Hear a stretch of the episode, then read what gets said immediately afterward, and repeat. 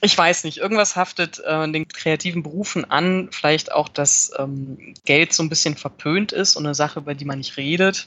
Und dass, wenn du es halt nicht, wenn du Kunst nicht nur aus Leidenschaft machst und äh, bereit bist zu leiden, so wie im Der arme Poet-Gemälde bei Spitzweg, dann kann das ja nicht wirklich Kunst sein. Dann, dann bist du ja unehrlich und unauthentisch. Und es gibt auch manchmal Kollegen, die mich ärgern, weil sie halt sagen, so, oh, der, der denkt irgendwie halt ans Geld oder sowas. Ja, hm, es ist sein Beruf. Ladies and Gentlemen, welcome to the new Mixtape of the Month. The show about interesting websites, cool podcasts, and awesome people. Discover new blogs, hear exciting podcasts, and explore simply more. Are you ready to rock? Say hello to your host, Daniel Core. Ein rockiges Hallo aus dem hohen Norden. Mein Name ist Daniel Kort und ich habe heute ein vielfältiges Mixtape mit Sarah Borini für dich. Sarah ist seit einigen Jahren als Webcomic-Zeichnerin tätig und berichtet darüber, warum Selbstständigkeit und Geldanlage für Kreative immer wieder eine Herausforderung sind. Darüber hinaus erzählt Sarah von ihrem Werdegang, erklärt, wie sie über das Internet Geld verdient und warum sie immer noch Selbstzweifel hat. In meinen Augen ist die Folge wieder ein schöner Blick über den Tellerrand geworden. Und diese Folge wird dir präsentiert vom Comdirect Wertpapierdepot. Ich bin seit zweieinhalb Jahren zufriedener Kunde und nutze das Depot vor allem für meine Sparpläne auf Einzelaktien. Davon hat die Comdirect fast 200 auf einzelne Werte, überwiegend aus Deutschland und den USA. Dazu kommen noch 500 Sparpläne auf ETFs und 500 auf Fonds. Ab 25 Euro kannst du mit dem monatlichen, zweimonatlichen oder vierteljährlichen Sparen loslegen. Höhe und Intervall der Sparrate kannst du jederzeit kostenlos ändern. Als Hörer des Finanzrocker Podcasts bekommst du als Neukunde 25 Euro Startguthaben und nimmst beim Abschluss automatisch an einer iPad-Verlosung teil. Das Angebot gilt nur in den kommenden zwei Wochen, also vom 12.09. bis zum 26.09.2018. Schau dir das Angebot noch einmal im Detail unter www.finanzrocker.net slash direkt an oder wirf einen Blick in die Shownotes. Dort ist das Angebot auch nochmal verlinkt. Und wir gehen jetzt mitten rein ins Mixtape mit Sarah Burini. Viel Spaß! Nachdem ich in der letzten Mixtape-Folge einen Krimi-Autor und digitalen Nomaden zu Gast hatte, habe ich heute mit äh, Sarah Borini eine wunderbare Comiczeichnerin zu Gast und ich bin gespannt, wo uns das Interview hinführt und welche Themen wir anreißen und sage erstmal herzlich willkommen im Finanzrocker-Podcast, Sarah. Alles klar bei dir in Köln? Yes! Vielen Dank für die Einladung, Daniel. Ja, ich bin auch sehr gespannt, was du uns jetzt heute erzählen wirst, weil äh, du hast ja schon eine ganze Menge gemacht. Und vielleicht magst du mal in eigenen Worten erzählen, wer ist Sarah Burini? gerne, gerne. Also, ich bin äh, eine Webcomic-Zeichnerin, das heißt, eigentlich kann ich auch sagen, eine Comic-Zeichnerin. Mhm. Ich bin aber bekannt geworden dadurch, dass ich den Webcomic Das Leben ist kein Ponyhof veröffentliche, jetzt schon seit 2009. Letztes Jahr ist ähm, Nerdgirl dazugekommen, die nebenberuflichen Abenteuer von Nerdgirl, auch ein Webcomic, ein Spin-off. Und ich verdiene mein Geld halt mit ähm, Illustrationen und Comics. Mhm. Was heißt Webcomic genau? Letztendlich beschreibt das nur die Veröffentlichungsart und das sind einfach Comics im Netz. Mhm. Ja, das ist ein super spannendes Thema, da kommen wir gleich ja nochmal drauf zu sprechen. Dein Name klingt ja sehr italienisch. Ähm, hast du auch italienische Wurzeln und äh, wo kommt denn der Name Burini denn her? Was heißt denn das übersetzt? Äh, theoretisch müsste ich jetzt die Stimme von meinem Vater nachmachen. also, äh, Burini. Burini heißt kleine Butter. Und ähm, ja, also mein Vater ist Italiener, meine Mutter kommt aus Bayern. Also es gibt einen gemeinsamen, äh, anscheinend katholischen Nenner. ähm, jetzt mache ich meine Eltern religiöser, als sie sind. Und ja, ich glaube, der Name Burini ist nicht ganz so häufig, aber dort, wo mein Vater herkommt, aus den Abruzzen, gibt es jedenfalls unsere Familie. Mhm. Aber du bist hier geboren. Genau, ich bin in Köln geboren und mein Vater ist auch schon seit den 70ern in Köln, ja. Mhm. Und äh, der ist, glaube ich, Koch und war bei ähm, Alfred Biolek, ne? So ähnlich. Also so er ist, ja, also ist jetzt nicht im Grunde falsch. Er ist Kellner gewesen. Oh, okay. Und hat damals im alten Wartesaal, das war ein ähm, Restaurant, das unter anderem Alfred Biolek gehört hat, mhm. ähm, der Restaurant wie nennt man das denn nochmal, der Gastronom, Restaurantleiter, genau. Mhm, mh. Das macht er aber mittlerweile nicht mehr, ne? Genau, der ist jetzt berentet und der alte Wartesaal ist, glaube ich, auch verkauft inzwischen. Mhm. Das heißt, da hat sich Biolek von getrennt. Und okay. das war zu stressig. ja, oder dein Vater war dann in Rente und dann lief der Laden nicht mehr so gut. da, äh, schön wäre es. Ich glaube, es ist einfach so ein bisschen die, ähm, die Ära von diesem Laden ist äh, zu Ende gegangen. Das gab da auch, um das nur mal ganz kurz auszuführen, ähm, es gab ja damals auch noch die ähm, Boulevard Bio Talkshow-Sendung mhm. und die Gäste haben sich immer ähm, im Wartesaal, im alten Wartesaal getroffen und das ist weggefallen, als die Sendung nicht mehr da war, als sie nicht mehr existierte. Und es war früher auch so wirklich so ein bisschen so ein äh, Künstlertreffpunkt. Das ist dann halt irgendwann einfach eingeschlafen und mhm. War so nicht mehr in seiner Zeit. Mhm. Ja, wenn wir schon gerade über deinen Vater sprechen, ich habe äh, einen anderen Podcast gehört, wo mhm. du begleitet worden äh, bist in ja in deine Jugend, also in das genau. Viertel, wo äh, du aufgewachsen bist. Ja. Und da ist dein Vater ja auch interviewt worden und hat gesagt, du hast äh, schon als Kind angefangen mit dem Zeichnen und hast, glaube ich, auf der Tapete oder hinter der Tapete immer gemalt. Was hat dich denn damals angetrieben, dann tatsächlich dieses Ziel, Zeichnerin zu werden oder Comiczeichnerin zu werden, dann auch umzusetzen? Ähm, also irgendwann nach oder kurz vor dem Abitur stellt sich ja dann wirklich so die Frage des Ernst des Lebens und mhm ich habe tatsächlich nicht lange darüber nachgedacht, weil ich habe immer gezeichnet und ähm, dann habe ich wirklich kurz mir so gedacht, okay, ich lasse mal den anderen Gedanken zu, was ist, wenn ich irgendwas mache, wie zum Beispiel Sprachen studieren mhm. oder so etwas. Und ich konnte mir das einfach nicht vorstellen. Alles, was ich irgendwie da dazu im Kopf hatte, war, du wirst es bereuen, wenn du das jetzt nicht versuchst. Mhm. Und ähm, naja, letztendlich, es, es war bisschen steinig, also es hat nicht alles immer so geklappt oder ist nicht immer alles so rund gelaufen. Aber letztendlich habe ich dann einen Weg gefunden und dank eines Praktikums im Trickfilmstudio habe ich dann halt auch mich so ein bisschen bestätigt gefühlt, dass das vielleicht nicht ganz so ein Holzweg ist. Hm. Und dann habe ich einfach stur weitergemacht. Das heißt, ähm, nach dem Abitur hast du dann noch äh, studiert oder bist du dann gleich als Zeichnerin dann aktiv geworden? Ja, das mit dem Studieren ist nämlich genau ein Teil von dieser Steinigkeit. Mhm. Ähm, das hat nicht geklappt. Also okay.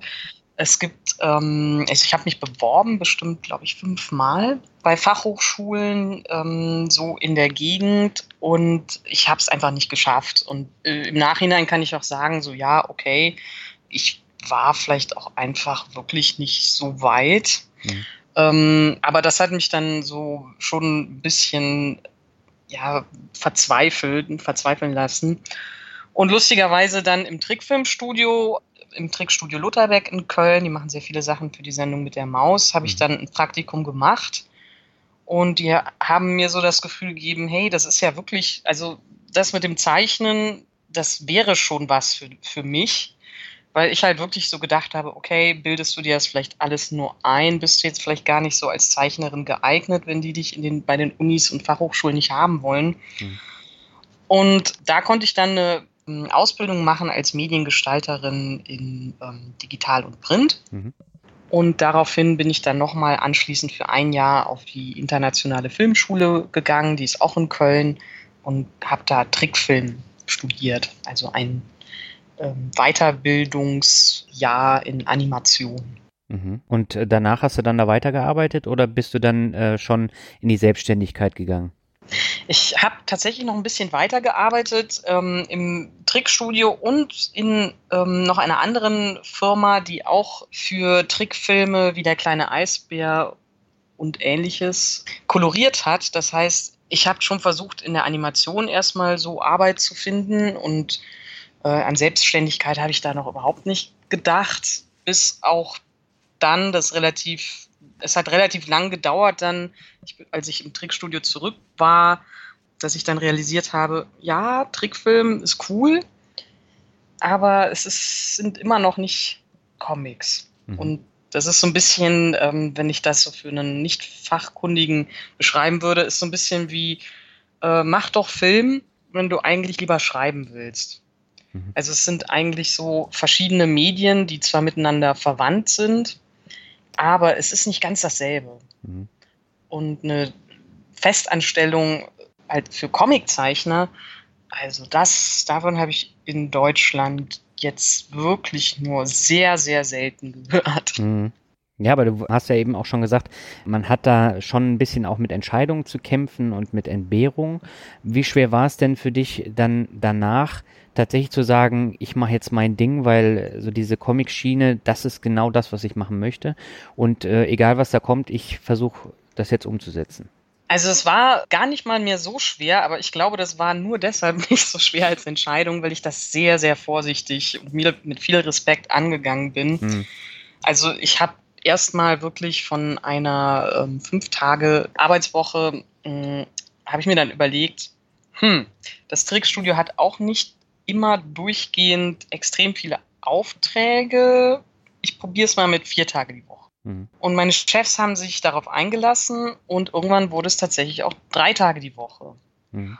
Und dann war, war, mir halt so klar, dann hatte ich so ein bisschen so Blut geleckt ja. durch Aufträge in der Freiberuflerwelt, also die dann locken würden, die ich aber dann zum Beispiel nicht annehmen konnte, weil sie zu groß würden ähm, mit einem drei Tage die, die Woche Job. Mhm. Und irgendwann wurde ich dann halt so ein bisschen radikal. Also ich habe irgendwie diesen, diesen Kompromiss nicht mehr gewollt. Mhm. Und äh, vielleicht wäre es auch ein bisschen also ich kann alle Leute verstehen, die das nicht so machen und da einfach sagen, so, nee, das ist schon ganz cool, wenn du festangestellt bist, dann hast du immer noch jemanden, der deine Sozialversicherung zahlt. Ja und ähnliches. Und es ist auch auf jeden Fall für manche Zeichner die richtigere Lösung.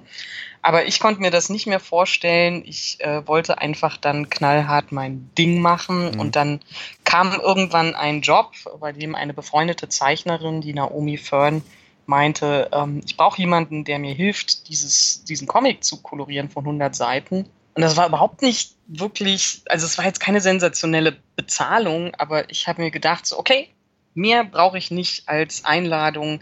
Ich mache das jetzt und ich nehme diesen Job an und dann mal gucken. Und danach hatte ich sehr viel Glück. Ja, aber das habe ich auch schon in vergangenen Podcast-Folgen gesagt. So das Thema Glück gehört immer irgendwie dazu. Ja. Und mal trifft man halt eine Person und kommt dann ein Job über drei Ecken oder man hat einfach äh, Glück, dass da eine Anfrage reinkommt. Aber nichtsdestotrotz, allein aus Glück kann man sich ja nicht verlassen. Und gerade das Thema Selbstständigkeit ist für viele ja eine unüberwindbare Hürde hier in Deutschland, weil das alles mhm. sehr bürokratisch ist. Wie war das für dich?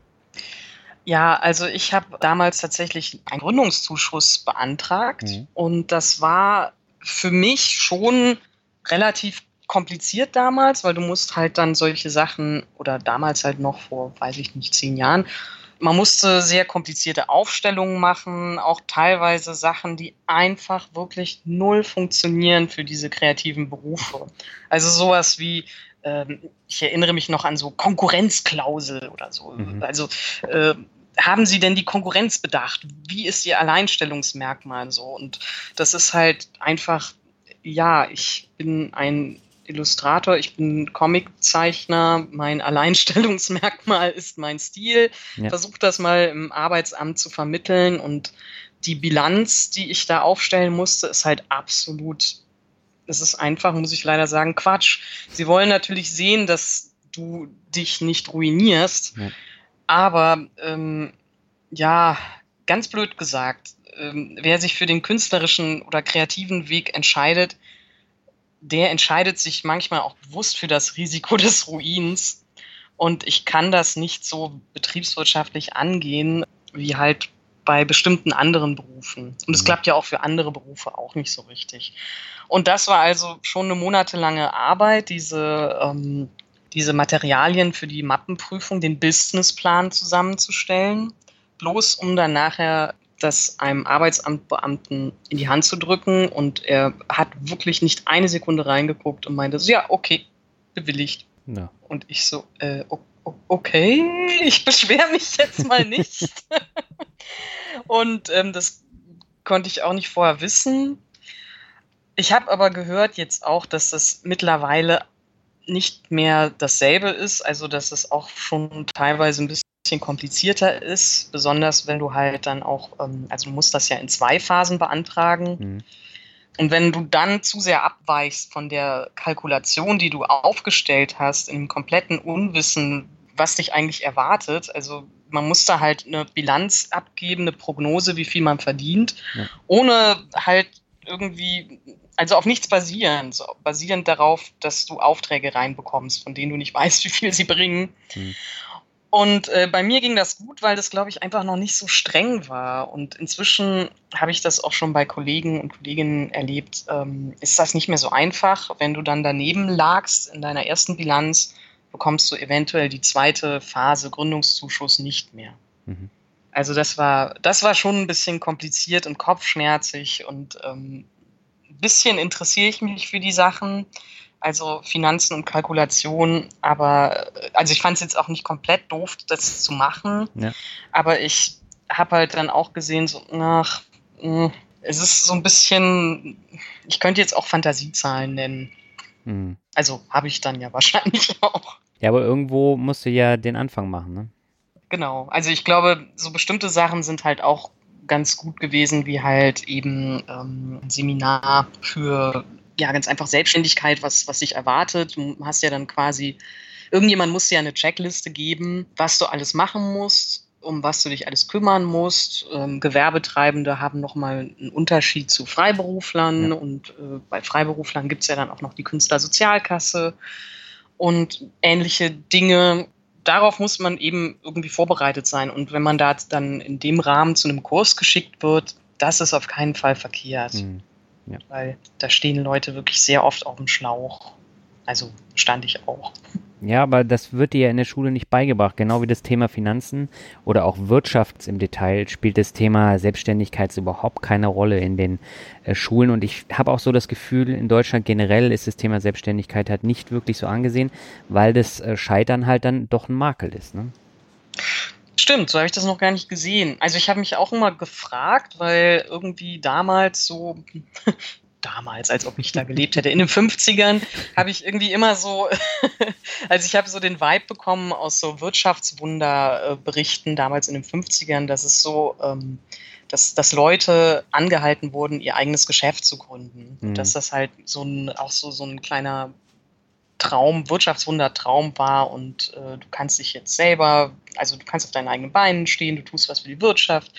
Und es stimmt, äh, später wirst, hörst du dann nicht mehr viel zum Thema Selbstständigkeit. Und auch an den Unis, habe ich mir sagen lassen von Kollegen, wird man nicht darauf vorbereitet. Und das ist dann, das verstehe ich dann halt wirklich gar nicht mehr, wenn man an einem Illustrationsstudiengang zum Beispiel nichts zum Thema Selbstständigkeit lernt, weil also so gut wie alle werden, wenn man sich nicht für eine Agentur entscheidet, ja doch schon ein signifikanter Teil der Studierenden sich für Selbstständigkeit entscheiden müssen. Mhm.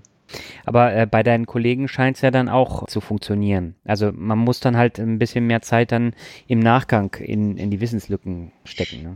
Genau, und ich finde das jetzt auch schon ziemlich cool, was so Illustratoren angeht dass es immer mehr Zusammenschlüsse gibt. Also es gibt zum Beispiel die Illustratorenorganisation und es gibt so ein paar Zusammenschlüsse von kreativen Netzwerken auf Facebook, mhm. wo man sich spezifisch über diese Themen unterhält und sehr viele Unklarheiten ähm, bespricht. Und es sind auch irgendwie fast immer dieselben Unklarheiten. Also es gibt da Fragen, die auch öffentlich relativ kompliziert und mit viel Halbwissen diskutiert werden. Mhm. Und es hilft schon enorm, wenn man dann so ein Netzwerk hat von, von Leuten, die halt eben sagen, so, hey, du musst nicht nochmal das Rad neu erfinden. Ich weiß was. Und ja. Äh, ja, ich lasse dich teilhaben an meinen Erfahrungen. Wie hat sich denn deine Karriere danach entwickelt? Ich glaube, die erste Auftragsarbeit, die du gehabt hast, war für das Met-Magazin, oder? Und da ging es um nackte Tatsachen, oder? genau. Das ist so einer dieser Klassiker von ich war jung und brauchte das Geld.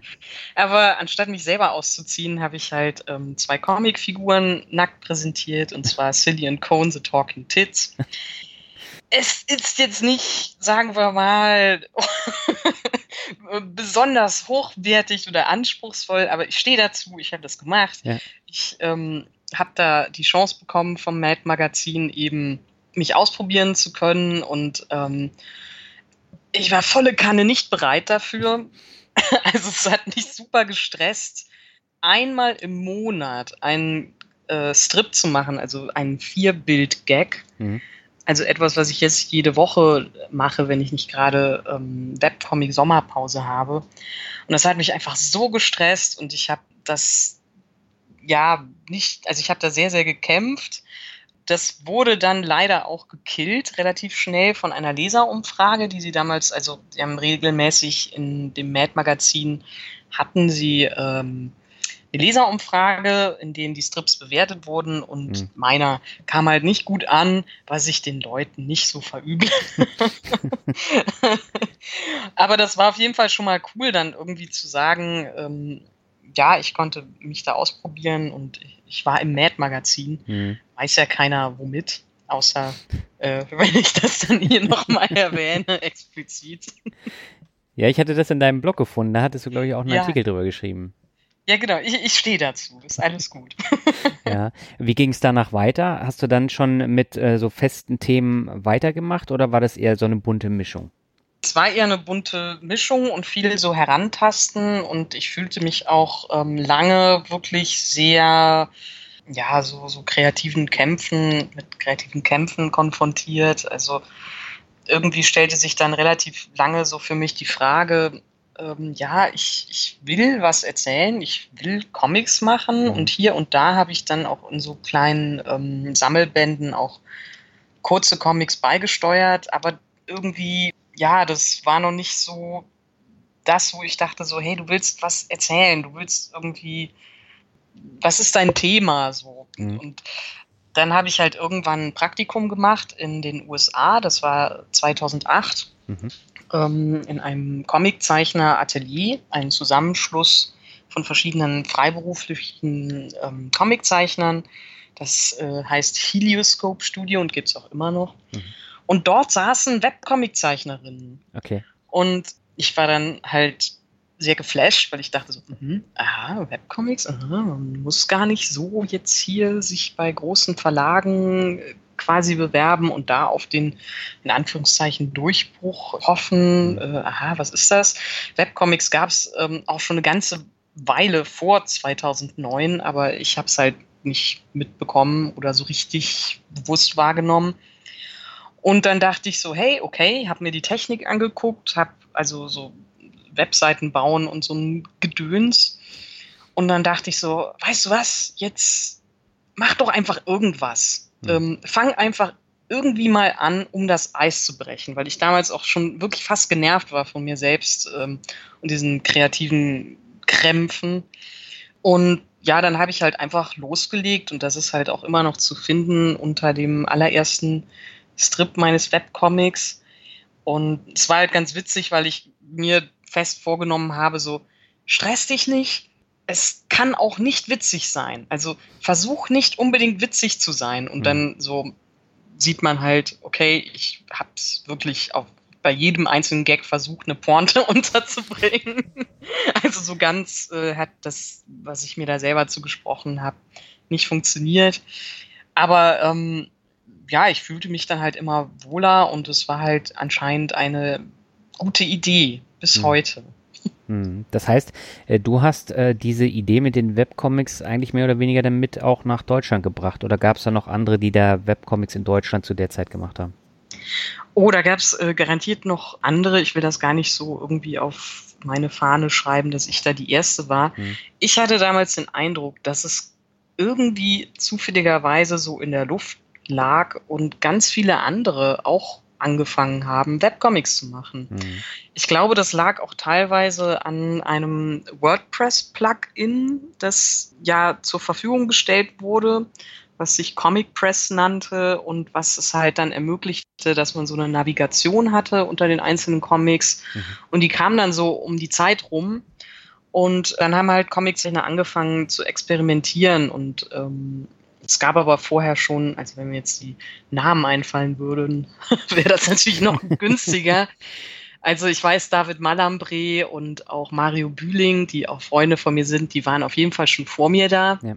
Und ähm, wenn es um Web-Cartoons geht, war Joscha Sauer mit Nicht lustig einfach auch schon lange vorher da. Mhm. Ja, den gibt es ja zum Beispiel auch in, in den U-Bahnen. Äh, da werden ja die Comics immer gezeigt, ne? Von nicht lustig. Genau, mhm. genau. Und ähm, da ein, ein Fun-Fact zu: Also, ähm, Ralf Rute und nicht lustig Cartoons äh, laufen da drauf.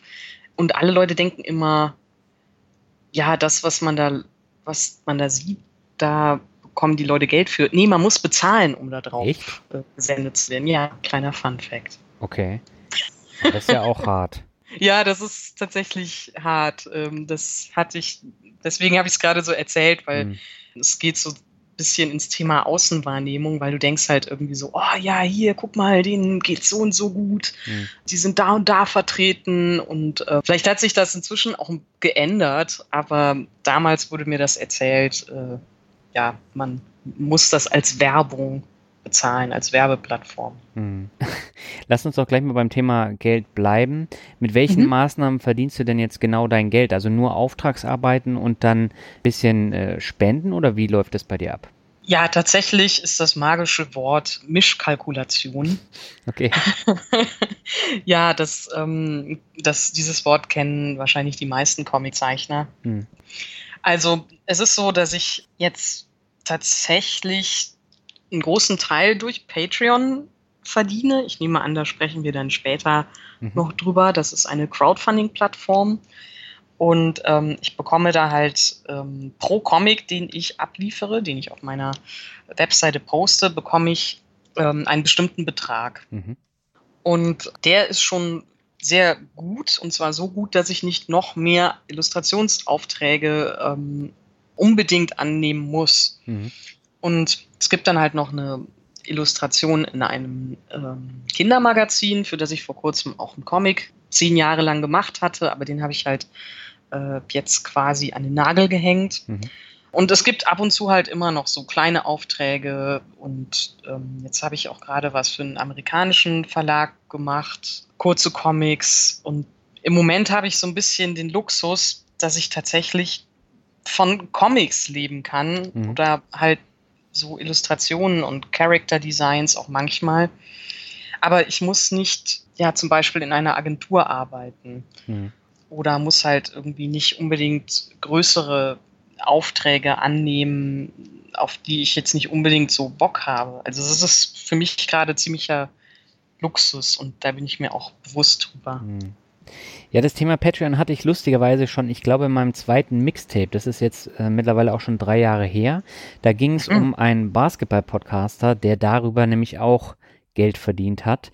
Nun ist es ja jetzt schon ein bisschen her. Vielleicht magst du mal so ein bisschen erklären, was ist Patreon und mhm. ähm, wie unterstützen sie dich denn dabei?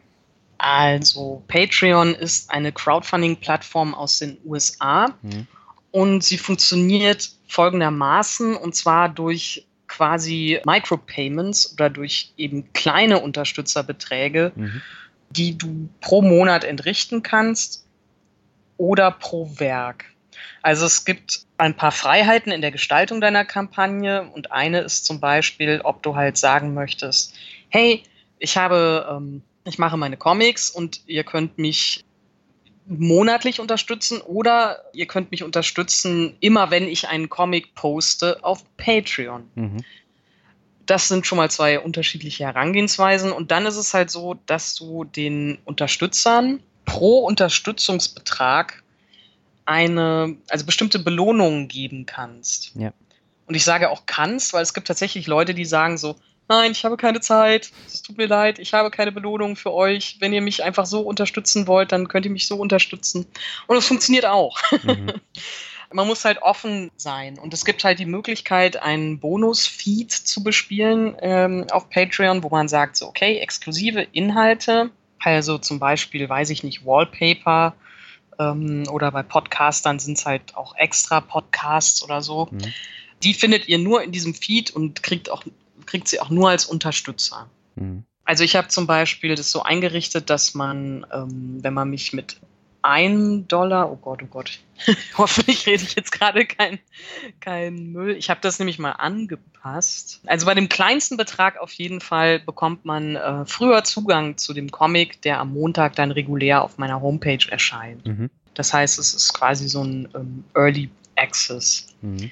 Und beim zweitgrößten Betrag kann man, pro Werk ist das dann immer, kann man halt Zugang auf den Bonusfeed bekommen und dort poste ich halt manchmal Extras, also sowas wie Wallpaper eben oder äh, Making-ofs, äh, Skizzen und so weiter und so ähnliches. Mhm. Und genau, ab 5 Dollar pro Comic, was halt ziemlich viel schon ist, finde ich, weil wenn ich vier bis fünf Comics pro Monat mache, dann äh, zahlt derjenige 20 bis 25 Dollar mhm. ähm, am Ende bekommt man ab und zu Post von mir. Das heißt, es gibt halt ähm, Weihnachtskarten zum Beispiel oder ähm, ja, Mini-Portfolio habe ich dort auch schon mal verlost und solche ähnlichen physikalischen Überraschungen. Mhm. Und da muss man immer ein bisschen aufpassen bei physikalischen Rewards. Das sage ich am besten direkt, weil es besteht die, das Risiko, dass man sich zu viel Arbeit macht für zu wenig Unterstützer. Mhm. Da sind auch schon ein paar Leute in die Falle getappt, dass sie dann halt irgendwie sagen, okay, ich mache jetzt hier eine extra Illustration für drei Unterstützer. Und da muss man sehr, sehr besonders halt auch irgendwie ist das so bei Kreativen ähm, sehr darauf achten, dass man sich nicht unter Wert verkauft. Weil das passiert dann nämlich auch schon mal relativ oft, dass man irgendwie sagt, so ja, okay, jetzt verschicke ich aus dem irgendwie aus diesem Leistungsprinzip ähm, so viele Sachen und es geht betriebswirtschaftlich nicht auf. Ich zahle ja. drauf.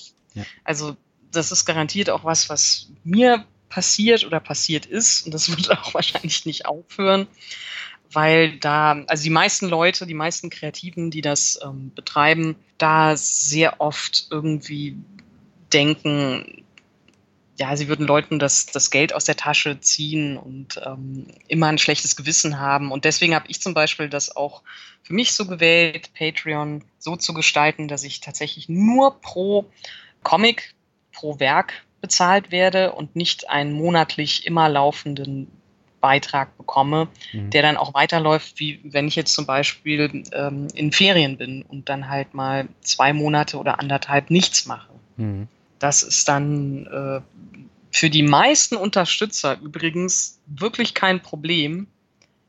Aber äh, die Kreativen selber kriegen dann immer so ein bisschen das, oh mein Gott, oh, und sie kommen und beschweren sich und dann kommt vielleicht tatsächlich mal einer von 20 oder 50 und dann ist so, oh mein Gott, oh, was habe ich getan? Hm. Aber tatsächlich sind die Unterstützer sehr, sehr viel lockerer drauf, als die meisten Kreativen das so denken. Hm. Wie viele Unterstützer hast du im Schnitt? Ähm, ich habe jetzt, ähm, ich drücke auf Übersicht, 200. 200 mhm. Unterstützer ist für mich ganz schön viel. Mhm. Ich bekomme 424 Dollar pro Comic, was ähm, für mich der absolute Wahnsinn ist, weil ich in der freien Wirtschaft bei Verlagen, wo ich mich beworben habe, gab es Angebote von pro Comic jetzt auch 70 Cent Was? bis 7 ja, bis sieben Euro. Mhm. Das ist, das sind wirklich, und das waren seriöse Verlage, die halt gesagt haben, okay, das ist jetzt ein Angebot und natürlich halt auch mit dieser, mit dem Zusatz, es ist ja auch eine Plattform für dich. Mhm. Ähm, Spoiler, es ist nie eine Plattform für den Kreativen oder für alle anderen Leute. Immer darauf achten, wenn Leute sagen, es ist eine Plattform, das ist es meistens nicht, weil dadurch kommen meistens Jobs zustande, die auch kein Geld bringen. Mhm. Und das Plattformargument hört nie auf. Ja. Das, ähm, es ist nie so, dass man, also Künstler, die schon, weiß ich nicht, 40 Jahre im Geschäft sind, international anerkannt, hören das genauso wie der Newcomer. Ähm, und es ist auch sehr oft, um da halt meinen Kollegen Ralf Rute zu zitieren, kein wir können nichts zahlen, sondern wir wollen nichts zahlen. Die Leute, die nichts zahlen können, sind meistens wesentlich, ähm, gehen meistens wesentlich offener damit um und versuchen auch dann irgendeinen Ausgleich zu finden. Hm. Ja. Aber wo, woran, woran liegt denn das, dass die dann den Preis so drücken wollen? Kann man das mit Comiczeichnern machen oder, oder warum äh, nehmen sie sich die Frechheit dann da raus? Also ein Teil der Wahrheit liegt schon auch dabei, ist, ähm, man kommt auch sehr weit damit. Also es gibt immer wieder Kreative, die sehr an sich und ihrer Arbeit zweifeln. Mhm. So wie das bei mir eben auch ist. Also das ist halt so, der Selbstzweifel hört nie auf, egal wie viel Zuspruch man bekommt. Ja. Ähm, man denkt halt immer so, ah ja, ich, ähm, ich muss irgendwie einen bestimmten, eine bestimmte Wertigkeit erfüllen. Es gibt halt Leute, die, ich habe alles schon gehört, also ich habe teilweise das auch selber gesagt, so ja, ich habe ja keine, ähm, ich habe ja nicht studiert, ich habe ja keine äh, professionelle Ausbildung, ich bin nur Hobbykünstler, hm. ähm, ich mache das ja nur nebenberuflich und das sind alles Leute, und wie gesagt, ich nehme mich da nicht äh, zu früheren Zeiten raus, hm. die die Preise drücken. Weil ein Auftraggeber interessiert es null, ob man das studiert hat oder nicht. Das mhm. ist jetzt kein Beruf, der ein Diplom braucht. Ähm, also man ist jetzt äh, da keinen Auflagen unterstellt. Ja. Es, es, interessiert nur das Resultat und es sind halt gerade die Hobbykünstler und das ist nicht abwertend gemeint, sondern es sind halt gerade diejenigen, die denken so, ah, ich mache das ja nur nebenbei, die die Preise kaputt machen. Mhm. Und ähm, da steht man dann als, sagen wir mal, Freiberufler, der das ganztägig macht, immer vor Problemen wie, ja, ähm, friss oder stirb. Das mhm. ist das Angebot, was wir machen können. Ansonsten halt nicht. Und es gibt halt oft einfach noch dieses Image von, was Auftraggeber auch kultivieren, mit dem, es macht ja auch Spaß und es ist halt irgendwie auch so ein bisschen schräg und lustig ähm, und kreativ. Äh, das ist ja irgendwie nichts Seriöses. Mhm. Ich weiß nicht so genau, wie ich das umschreiben soll, aber sicherlich würden vielleicht keine Leute auf die Gedanken kommen, irgendwie einen Klempner anzurufen und zu sagen, ich biete Ihnen mit meiner Küche eine Plattform. Ja. Ich hänge dann hier so eine Plakette auf den Kühlschrank und da steht repariert von äh, Klempnermeister Brösel. Ja. Und äh, da, alle meine Gäste werden das sehen und so weiter. Nee, also ich weiß nicht, irgendwas haftet äh, den kreativen Berufen an, vielleicht auch, dass ähm, Geld so ein bisschen verpönt ist und eine Sache, über die man nicht redet. Und dass, wenn du es halt nicht, wenn du Kunst nicht nur aus Leidenschaft machst und äh, bereit bist zu leiden, so wie im Der arme Poet-Gemälde bei Spitzweg, dann kann das ja nicht wirklich Kunst sein. Dann, dann bist du ja unehrlich und unauthentisch. Und es gibt auch manchmal Kollegen, die mich ärgern, weil sie halt sagen, so, oh, der, der denkt irgendwie halt ans Geld oder sowas. So, ja, hm, es ist sein Beruf. Mhm. Warum ist das Thema Geld so verpönt? Ja, ich glaube, es hat halt wirklich sowas mit diesem Kunstbegriff zu tun, dass man halt denkt, ja, Kunst muss aus sich selbst, aus diesem Antrieb, etwas schaffen zu wollen, kommen und nicht aus einer finanziellen Notwendigkeit. Mhm. Und das ist halt, also es ist halt schon Quatsch in der Argumentation. Also es ist halt einfach für mich sehr, sehr offensichtlich dieser Quatsch, ja. weil ähm, du musst den Beruf ja irgendwie ausüben können. Mhm. Also du, es ist halt ein Beruf und du hast genau solche Fixkosten wie andere Leute auch. Und Eben. es gibt da auch, ja, also es gibt halt, meine Vermieterin sagt auch nicht so, ach, auch hier wieder, wie schön, dass äh, sie bei mir wohnen äh, darf. Ach, also es ist halt, einerseits will man halt Kunst konsumieren, mhm. andererseits ist es vielen Leuten halt nicht bewusst, dass es halt auch Arbeit macht oder mhm. sie nehmen es halt so hin. Und manche Künstler selber sind halt auch so, dass sie sagen so, ja, ich will mich halt lieber auf meine Kunst konzentrieren und die Finanzwelt ist komplett die gegenteilige Welt. Mhm. Um, ähm, die bringt mich auch raus und ich, das hält mich auch von meiner Kreativität ab. Das kann ich auch verstehen. Ähm, das ist durchaus ein Thema, was nicht so metaphysisch ist wie manche künstlerischen Themen. Aber ähm, ja, wenn man nicht halt irgendwann auf eine Steuernachzahlung treffen möchte oder halt eben weiter seine Kunst machen möchte, dann muss man sich mit dem Thema Finanzen auseinandersetzen. Mhm. Ja, das ist unabdingbar. Und äh, nicht nur eben bei den alltäglichen Ausgaben, sondern eben auch beim Thema Altersvorsorge. Und da hattest du mir im Vorgespräch auch schon gesagt, das ist auch so ein Thema, was dich und viele andere Kreative so völlig abschreckt. Ja. Warum? Ganz einfach, weil ich so das Gefühl habe, wir leben eher so am Limit, manchmal auch so am, am Rand oder vielleicht schon aus, aus der Gesellschaft raus, mhm. haben überhaupt nicht die so Einkommensverhältnisse, die ähm, das zulassen, dass man sich um Altersvorsorge kümmert. Und da will ich jetzt auch gar nicht sagen, dass es keine Berufe gibt, wo das ähm, nicht auch noch so Thema ist. Also mhm. es gibt sicherlich auch noch andere ähm, Berufsbilder, wo Leute von diesen Gedanken gestresst sind, zu sagen, ja, Altersvorsorge gerne, aber wovon? Mhm. Ähm, das, das ist halt ein Thema, was überfordert, wo es eh schon schwierig ist, durchzublicken. Und dann kommt halt dazu, dass viele einfach ähm, von Monat zu Monat leben und halt sagen, okay, äh, ja, ich versuche jetzt überhaupt hier erstmal zu überleben und mir monatlich etwas, also ein Gehalt zu bauen, was überhaupt meine Fixkosten deckt. Und mhm. dann denken wir mal über Altersvorsorge nach. Ähm, und ja, dann ist es halt manchmal schon, also dann ist halt schon vielleicht wertvolle Zeit verstrichen mhm. oder, oder man ist halt auch einfach überfordert von der Zeit, die das kostet, weil, naja, Selbstständigkeit halt einfach bedeutet, dass man sich um alles selber kümmern muss und manchmal habe ich das Gefühl, dass es so ähm, verschiedene Feuer löschen an verschiedenen Stellen, aber ich habe überhaupt keine Zeit, mich dann noch extra hinzusetzen für Themen, die jetzt noch ein bisschen, also die jetzt gerade nicht akut sind. Hm. Aber beißt sich die Katze da nicht in den Schwanz? Also wenn ich Klar. auf der einen Seite viel zu wenig Geld verdiene, dann müsste es ja eigentlich mein Ziel sein, dass ich mehr Geld verdiene. Das heißt, ich muss irgendwie versuchen, ähm, mehr PS auf die Straße zu bekommen und möglichst auf anderen Wegen dann, ob das so ein Patreon ist oder ein Spreadshirt-Shop, wo ich dann als Comiczeichner meine Designs verkaufe. Du hast ja auch einen eigenen, glaube ich. Mhm. Und dann habe ich mehr Geld zur Verfügung und es bleibt auch mehr übrig am Monatsende und dann kann ich mir natürlich auch mehr Gedanken machen. Aber äh, diesen Wechsel der Perspektive, den kriegen ja viele nicht hin. Das ist ja nicht nur bei den Kreativen so, sondern bei vielen anderen auch. Genau, ich glaube auch, das ist halt so ein Ding, ähm, wo man sich im täglichen Hamsterrad ja.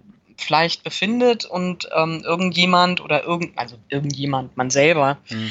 irgendwann müsste man halt diesen diesen Zirkel durchbrechen, um zu sagen, so, jetzt halt, ich muss mal hin, ähm, mich hinstellen und komplett auch über Monetarisierung, wie das so schön heißt, nachdenken oder was es da noch für Möglichkeiten für mich gibt. Mhm. Vielen ist das aber auch wirklich dann ja, weiß ich nicht, manchmal auch zu langweilig, manchmal aber auch überfordernd. Also mhm. ich kenne auch wirklich Leute, und das will ich, will ich mich nicht drüber lustig machen, bei denen es so ist, du stellst ihnen das Thema vor und es macht einfach nur Piep im Gehirn, weil viele Zahlen, viele hm, Themen, also Fonds, Anlageberatung, äh, Renten, Versicherung und so weiter, mhm. äh, alles, was so mit Geschäftsideen und Business Model und bisschen BWL, was, was da reinspielt, das äh, langweilt total, stresst total und wird von vielen auch nicht verstanden. Mhm. Und ich gehöre da bestimmt auch zu, dass ich halt ähm, einfach dann schnell abschalte. vielleicht, vielleicht mit gutem Willen gestartet, aber dann ist halt irgendwann so Aufzugsmusik in meinem Gehirn und ich bin wieder woanders und vielleicht bei dem nächsten äh, Bildwitz, den ich mir gerade ausdenken möchte. Aber wie, wie kann man das denn ändern, dass man dieses Bild, was du jetzt eben geschildert hast, was ja eigentlich auch völlig falsch ist, weil Anlageberatung und äh, teure Fonds und äh, das ist alles von gestern. Heute gibt es mhm. ja ganz andere Möglichkeiten und diese Möglichkeiten, die muss man halt auch unter Kreativen oder Leuten, die kein Interesse an diesem Thema haben, bekannter machen. Und was meinst du, was kann man denn da machen, um das bekannter zu machen? Also das, was du sagst, Aufklärung ist halt genau das Thema hm. und Netzwerken. Also das, was wir jetzt hier gerade machen, ja. sowas ist, kann, kann eine Möglichkeit sein. Ich sehe auch auf Facebook oder eben auch bei der Illustratorenorganisation, dass Netzwerken einfach Bewusstsein schafft. Hm. Und ähm, auch, auch für sowas, auch für Finanzen. Also bei der Illustratorenorganisation gibt es auch eine Rechtsberatung. Auch das ist ein Thema, so also zu wissen, was hat man überhaupt für Rechte oder mhm. auf was für Rechte muss man selber achten. Auch das ist ein Thema, was manche Kreative ein bisschen anödet, ähm, aber es wird besser. Mhm. Also ich glaube, man unterhält sich jetzt mehr. Also Social Media hat vielleicht ein bisschen was dazu beigetragen. Und es gibt Leute, die dann halt auch merken, so, okay, äh, ich, ich muss das vielleicht jetzt gar nicht mehr so durchziehen und durchkämpfen. Mhm. Also ich setze da so oder vertraue da so ein bisschen auf äh, Netzwerkkraft, auch mhm. branchenübergreifend. Ja, das ist äh, sehr spannend, was du jetzt gesagt hast, weil das Thema Netzwerken, da habe ich auch immer mit, mit Leuten äh, zu tun, die dann sagen, ja, so, so Veranstaltungen, für die man Geld zahlen muss, ähm, das lohnt sich ja überhaupt nicht. Und das ah, Wissen, okay. was darüber gebracht wird, das kenne ich ja alles schon. Aber letztendlich mhm. ist tatsächlich der Hebel, andere Leute kennenzulernen, auf die offensiv ähm, dann auch zuzugehen, sich mit denen auszutauschen und dann eine Basis zu schaffen, um in Zukunft dann wieder so einen Austausch zu haben. Und ich habe das jetzt gemerkt, ich bin ja ganz viel unterwegs, lerne ganz viele Leute kennen und das hat mir dann auch viele weitere Türen geöffnet. Nicht nur für den Podcast, sondern auch für äh, meine persönliche Entwicklung, für die Weiterbildung. Und das ist unabdingbar. Und wenn du halt nur in deinem Kämmerchen Comic zeichnest oder Blogartikel schreibst oder Podcast machst, ja. dann entwickelst du dich halt nicht weiter. Genau. Und ähm, das sind halt Sachen, die kann man, naja, die kann man irgendwie, also letztendlich kannst du ja niemanden aus seinem, an seiner Schreibstube ziehen. Nee. Und ähm, Comiczeichnen ist halt etwas, wo man konzentriert lange auch alleine an etwas arbeitet, so ähnlich wie halt bei Autoren und so, mhm. dass man da auch ja ein bisschen so in seiner eigenen Blase vor sich hin blubbert. Ja. Und ich kenne auch ein paar Kollegen, ähm, die äh, erstaunlich lange im Geschäft sind und von erstaunlich wenig Themen, die in diese Richtung gehen, Bescheid wissen und die hatten dann halt wirklich einfach auch etwas Glück, dass das so lange funktioniert hat. Es gibt aber auch Kollegen, bei denen das überhaupt nicht äh, glücklich endet, sondern Leute, die halt mal so zweimal hintereinander eine Steuernachzahlung von 20.000 ähm, Euro. Äh, ja, du solltest meinen, so nach dem ersten Mal hat man gelernt, aber das ist halt so, das, das sind Typen, die das nicht bei sich in den Kopf zulassen, überhaupt mhm. diesen Gedanken. Ja. Also das überfordert die einfach komplett, die sind komplett auf einem anderen Stern unterwegs und ähm, ähm, ja, da kann man dann vielleicht auch nicht mehr so viel machen, aber generell, wenn man halt schon auf gewissen, bei gewissen Facebook-Gruppen Mitglied ist, also so Berufsgruppen oder in so einem Berufsverband, dann hat man ja schon gezeigt, dass man eigentlich ein Interesse an diesen Themen und an diesem Austausch hat. Mhm. Den Hardcore-Einzelgängern, ähm, ähm, da, da kannst du halt dann nicht so viel machen, außer selber sagen, guck mal, das und das gibt's und mhm. vielleicht, also wir haben halt auch einen Kollegen im Atelier, den wir quasi an die Hand nehmen und eben äh, Unterlagen ausfüllen lassen, die für ihn vom Vorteil sind, wie VG Bildkunst und so, hm. was er halt ja seit rund 30 Jahren nicht wusste, dass es das überhaupt gibt. Hm. Es hat ihm niemand gesagt, er hat sich auch nicht umgehört, hat nicht viel mit Kollegen über sowas geredet, ist auch nicht äh, in sozialen Medien unterwegs und ähm, ja, dann hast du jemand, der dann halt solche Sachen nicht weiß. Hm. Ja, das ist bei Bloggern zum Beispiel auch so. Ne? Ich bekomme jetzt im September, ich glaube, meine dritte VG-Wortzahlung und mhm. äh, ich habe angefangen mit 100 Euro, 2016 glaube ich, ja. an, an rechte Tantiemen. Dann äh, waren es letztes Jahr 900 und jetzt äh, ist es halt irgendwie bei 2000 Euro und das wächst halt immer mehr an. Nur dadurch, genau. dass Leute auf den Blogartikel dann eben äh, gehen und das lesen. Genau, und das ist für mich auch etwas, wo ich dann sage, so, hey, das ist so, so wie Weihnachtsgeld. ja, ist oft so. Genau, und es ist dann teilweise auch schon, naja, es ist ein bisschen mehr als Weihnachtsgeld, wenn ich jetzt so ein bisschen ehrlicher bin, weil dieses Jahr gab es halt eine Verzögerung in mhm. der VG Bild. Auszahlung und das hat einigen von uns das Genick gebr gebrochen, dass mhm. die erst, also unter anderem mir, und dann merkst du halt schon so, okay, man hat halt wirklich nicht so diese hohen Einkünfte, dass man, dass man da so auch mal eine Zahlung also dass man sowas verschmerzen kann, mhm. aber ähm, es gibt dann halt eben Leute, die selbst von sowas nicht wissen und ähm, die müssen halt theoretisch nicht leiden, die könnten mitmachen. Mhm. Deswegen das mit der VG Bildkunst, das versuche ich halt auch sehr vielen Leuten immer zu erzählen, ja. dass es das gibt. Äh, VG Wort genauso. Auch Comiczeichner können sich da übrigens anmelden, das, mhm. das wissen auch nicht so viele. Ja, aber letztendlich irgendwie so der, es, es muss schon ein Stückchen Interesse da sein und ich behaupte auch zu unterstellen, wenn man sich diesen Podcast mit mir und dir jetzt anhört, mhm. dann hat man auch schon ein wenig Interesse an dem Thema. Ja, das auf jeden Fall. Wie investierst du denn in dich selber und in dein Wissen, um später mehr Geld zu verdienen? Ähm, also Fortbildung, was neue Programme angeht, ist sehr wichtig. Mhm. Ähm, das letzte Mal habe ich so einen großen Umschwung gemacht vor, weiß ich nicht, zwei, drei Jahren, ähm, dass ich gesagt habe, obwohl, da muss ich noch früher ansetzen. Das ist schon ein paar Jahre her, dass ich gesagt habe, okay, ich steige vom analogen Tuschen auf das digitale Tuschen um. Das heißt, jetzt nicht mehr mit ähm, Pinsel und Feder, sondern mhm. am Monitor. Und man muss einfach irgendwie mehr so Programme lernen, um nicht irgendwann komplett mit einem Photoshop von 1998 zu arbeiten, weil natürlich auch Auftraggeber äh, mit neueren Programmen arbeiten und irgendwann äh, wird es peinlich, wenn man hm. dann sagt, ich habe in Coral Draw das angelegt und so. Also sowas wie, wie halt äh, Programme, Software, Hardware, ähm, sich da einzulesen, was alles digital möglich ist und auch fortzubilden, auch da wieder äh, bei Berufsgruppen nachgucken, so was gibt es jetzt gerade so für neue Themen und so.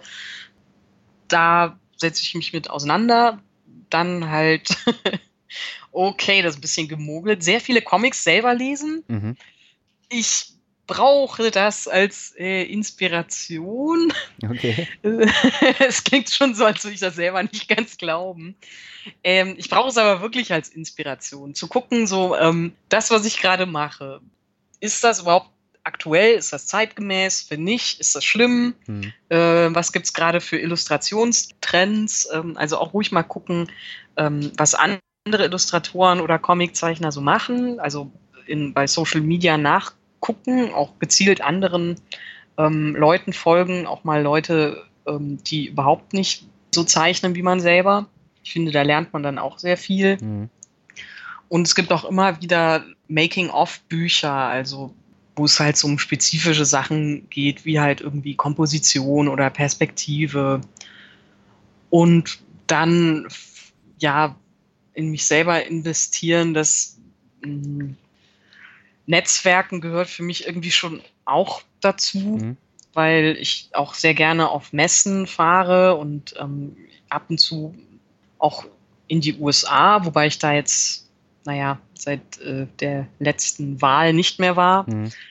Aber da passieren halt Sachen und da sind halt die Erkenntnisse, die ich halt auch immer mitbringe und die mich halt inspirieren und das brauche ich halt, um nicht ja in meinem eigenen Vakuum zu arbeiten. Mhm. Also sowas ist, ist es eher so. Mhm. Es ist äh, nicht, also klar, ich investiere dann auch wenn es so physikalische Investitionen sind, dann sage ich, okay, ich muss halt auch immer auf dem Stand der Dinge sein, was Arbeitsgeräte angeht. Also mhm. ich gucke jetzt auch gerade wieder nach ähm, technischen Geräten, mit denen ich mobil zeichnen kann, also mhm. wo ich halt unabhängiger bin. Das ist sicherlich was, da kommt man nicht so richtig drum herum. Also so bestimmte Bildbearbeitungssoftware immer aktuell halten und technische Sachen. Das mhm. sind so, glaube ich, die größten Investitionen. Und was wäre jetzt mit Investitionen wie zum Beispiel in Affiliate-Marketing-Kurse zu investieren, um eben darüber auch noch ein bisschen mehr Geld zu verdienen oder äh, Vermarktung von dem eigenen T-Shirt-Shop oder all sowas? Das wären ja mhm. auch Sachen, die dich persönlich weiterbringen und dann neue Ertragsquellen möglicherweise bringen können.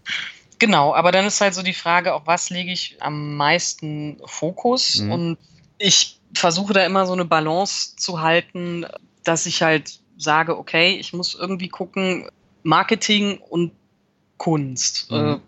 Wo, wo möchte ich meinen Fokus drauf legen? Und ich habe den Eindruck, in den letzten Jahren habe ich mich schon so einigermaßen mit diesen Marketing-Sachen auseinandergesetzt und halt eben das mit dem T-Shirt-Shops und so weiter und so fort das jetzt weiterzumachen wäre sinnvoll, wenn ich halt äh, sagen würde, ich möchte jetzt verstärkt T-Shirts verkaufen. Mhm.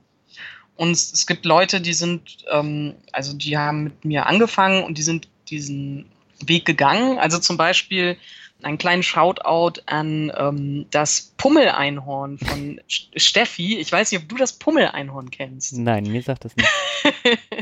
das ist ähm, von einer äh, jungen Frau, die halt so ungefähr mit mir damals angefangen hat, auch ihr kleines Business, also sie hat in einer Agentur zu gearbeitet und die hat ein kleines Business gemacht, wo sie so Fimo-Figuren ähm, und Schmuck aus Fimo-Figuren kreiert hat. Mhm. Und sie hat kontinuierlich daran gearbeitet, dass das so ein bisschen größer wird. Und irgendwann gab es den Einhorn-Trend und ähm, das Einhorn als Trendfabelwesen. Und sie hat da voll, also sie hat da Zeichnung zugemacht ja. und hat gemerkt, oh, das kommt gut an. Und wahrscheinlich macht es auch noch Spaß. Und sie hat sich dann darauf konzentriert. Und jetzt findest du das in der Mayrischen. Es ist ähm, eine Riesenmarke geworden. Ja. Es gibt unheimlich viel Merchandise. Und ähm, sie hat sich dann aber einfach auch darauf fokussiert. Mhm und wollte das machen. Und ich habe mir gedacht, so halt, Moment, ich, ich will keine ähm, T-Shirts produzieren. Ich, ich müsste mich da viel mehr widmen. Ich müsste halt gucken, was für Motive kommen an, mhm. was, äh, naja, was, zum Beispiel so blöde Sachen wie was für Farben kommen an, äh, welche Sprü äh, ähm, Sprüche gibt es und es gibt auch äh, Leute, die halt fantastische Motive abliefern, auch wie die Anna Maria Jung, die auch auf sehr, sehr vielen T-Shirt-Seiten ihre Motive gestreut hat, mhm. so im Zuge der Mischkalkulation und hat da auch ihre eigenen Erfahrungen gemacht und so. Das ist dann Merchandise. Und dann habe ich halt gedacht, so, okay, äh, ich, ich kann das nicht alles machen. Wenn ich das ausbauen will, dann muss ich das extrem wollen und ähm, T-Shirts machen reizt mich nicht so sehr wie Comics machen. Mhm. Ja, das war jetzt ja nur ein Beispiel. Also mhm. wir können ja auch eine andere Richtung gehen und sagen, äh, du investierst jetzt in Kurse über Verhandlungsgeschick, dass du halt mhm. mehr Geld aus deinen Projektaufträgen rausholen könntest. Ja, auch das. das ist natürlich, ähm, ach ja, ich, ich, ich habe kein Gegenargument. Ich habe kein Gegenargument, außer dass ich es nicht mache. Auch das ist vielleicht ähm, meine Vogelstrauß-Taktik. Ich habe einfach so lange gesagt, ich will jetzt einfach so mein eigenes Zeug machen, dass ich das Verhandlungsgeschick nicht mehr brauche. Und das ist, das funktioniert begrenzt, denn ich stehe immer wieder davor und ähm, muss natürlich verhandeln. Und hm. es gibt ähm, Agenten, äh, Illustrations- und Comic-Agenten und äh, es gibt viele Zeichner und Kreative, die sagen, okay, ja, endlich jemand, der meine Arbeit übernimmt. Und das kann auch gut laufen, aber ich sage nur, Who Watches the Watchman? Also um zu gucken, ob du nicht gebullshittet wirst von deinem Agenten, das ja. möchte ich jetzt dem Agenten unterstellen, aber es kommt vor, musst du dich auch wieder mit diesen Themen auseinandersetzen. Hm. Also ja, Kurse in sowas, ähm, Kurse zu besuchen in dieser Richtung wäre, wäre schlau. Ich mache gerade so ein bisschen das Gegenteil von schlau. ja, aber das betrifft ja auch viele deiner Kollegen dann, ne? Ja, ja, natürlich, auf jeden Fall. Und es gibt, es gibt zum Glück auch, auch Leute, auch Kurse, ähm, die äh, wahrgenommen werden. Also ich sehe das immer so ähm, unter dem Deckmantel, was die Illustratorenorganisation äh, macht, aber es gibt bestimmt auch noch andere Organisationen, die da was auf die Beine stellen. Ja, das schadet auf keinen Fall. Ich habe mhm. halt irgendwie so dieses Business-Interesse ähm, und so teilweise verloren, weil ich halt auch in einem Bereich möchte, wo ich dann denke, so ja, Comics äh, ist nochmal irgendwie trickreicher als Illustration, weil Comics tatsächlich so schlecht bezahlt werden, dass mhm. die Bedingungen, die Illustratoren haben oder ansetzen, nicht durchzusetzen sind. Aber ähm, ich höre Podcasts, weil es das zählt. Ja, das zählt auf jeden Fall. Da kann man ja auch ganz wichtige Anmerkungen und Anregungen mitnehmen. Ja, sagen wir mal so, äh, ja genau, Anregungen und so mitnehmen. Äh, ich weiß dann um eine Wichtigkeit eines Themas und weiß, dass ich mich mehr damit auseinandersetzen sollte. Hm. Ja, weil ähm, das kommt mir jetzt gerade nochmal in den Sinn. Also bei Patreon wirst du natürlich auch Gebühren zahlen. Die werden wahrscheinlich hm. auch nicht so gering sein. Und du bist ja letztendlich immer von dieser Plattform und auch von der Spendenbereitschaft äh, deiner Leser dann abhängig. Und äh, diese Abhängigkeit willst du ja wahrscheinlich auch irgendwann verlassen und dann äh, eine Kontinuität da reinbringen. Genau, das ist ein großer Knackpunkt, ähm, dieses sich von Plattformen abhängig ja. machen. Das ist ja etwas, was zum Beispiel auch in dem Influencer oder YouTuber, äh, Let's Player-Szenen ähm, grassiert. Äh, dieses so, hey, jetzt haben wir alle unsere Inhalte auf YouTube und mhm. YouTube ändert seine Auszahlungsmethoden und zack, auf einmal ist das gesamte Geschäftsmodell hin. Ja. Und das ist halt etwas, äh, was ich auch finde, wo man sich kontinuierlich weiterbilden muss und auch streuen muss. Mhm. Das heißt, ähm, ich werde gucken, dass ich halt in Zukunft nicht nur auf Patreon Unterstützung bekomme, sondern auch auf einer anderen Plattform. Und ich kann auch nur darauf vertrauen, auf meine eigenen Fähigkeiten, ähm, dass die halt gewollt bleiben. Mhm. Dazu muss ich aber dann auch genug ähm, mich weiterentwickeln, um zu gucken, ja, in, inwiefern ähm, ist das, was ich mache, noch wirtschaftlich oder ähm, gibt es etwas, was ich als Trend mitmachen will? Ist etwas kommerzialisierbar und so? Mir ist dabei halt nur wichtig, dass ich mich nicht verbiege mhm. kreativ. Ja. Und das ist halt eine, eine schwierige Balance. Und ich will da auch Leuten gar nicht irgendwie einen Vorwurf machen, die sagen so, hey, ich habe eine ich habe was für mich gefunden, was funktioniert, was weiß ich. Ähm, wir machen immer Gags über Katzen und Kaffee. Mhm. Katzen und Kaffee geht, ähm, geht immer, das wollen die Leute immer lesen und lässt sich auch kommerzialisieren. Auch, auch wieder voll abwertend. Aber das ist voll okay, wenn man äh, sagt, das ist so mein Ding. Mhm. Und ich würde auch raten, ähm, halt diese Crowdfunding-Plattformen sich alle anzugucken und vielleicht auch für die individuellen Bedürfnisse ähm, alle irgendwann mal zu nutzen und auszuprobieren. Mhm. Weil ich bin mir sicher, wenn, wenn Patreon irgendwann mal abrauscht und letzten Winter gab es so eine ähm, Krise, ich weiß nicht, ob du das mitbekommen nee. hast. Ja, die Patreon wollte eigentlich was ganz Okayes machen, nämlich zu sagen, es gibt Kreditkartengebühren für die, von den verschiedenen Zahlungsinstituten mhm.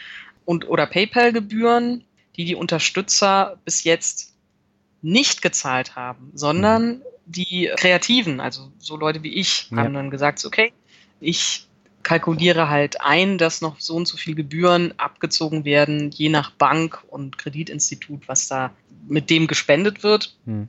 Das Problem ist halt, dass du das im Nachhinein nicht mehr so gut ändern kannst, wenn du Leute halt im Vorhinein an etwas gewöhnt hast. Ja.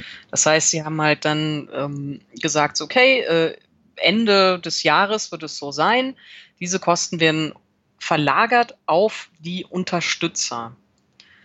Und besonders für die Unterstützer, die halt äh, nur kleine Beträge geben wollen und sich auch nur leisten konnten und mhm. können, wäre das blöd gewesen, beziehungsweise für auch aus deutscher Verbraucherschutzsicht extrem intransparent, was da so auf einen zukommt. Hm. Und da gab es so einen Shitstorm, also so, so richtig ähm, mit, mit Schimpfworten, wo ich dann halt auch dachte so, oh nein, was ist denn so, oh nein, das ist mein, mein, ähm, ja, mein, mein, mein Unterhalt, mein Lebensunterhalt. Und da ist mhm. mir das halt dann auch irgendwie so bewusst geworden, so, es ist alles so wackelig. Ja. Es ist total dumm, das nur auf ein Standbein zu stellen.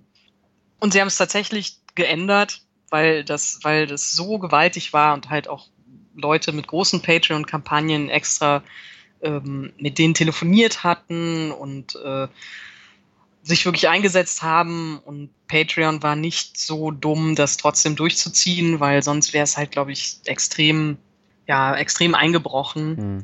Ähm, davon hat Patreon dann auch einen kleinen Knacks so behalten. Es ist halt dann, es ist halt auch blöd, wenn Leute sofort dann in so einem Shitstorm so endgültig werden, weil das ruiniert dann halt auch ein Image. Also davon kommt man nicht mehr so leicht zurück. Mhm. Du kannst dann halt sagen, ähm, so, okay, ähm, diese dreckigen Hurensöhne, so wie ich sie gerade bezeichnet habe, mhm. äh, sind doch ganz nett, sie haben es doch nicht geändert. das ist halt schwierig, von sowas zurückzukommen. Mhm.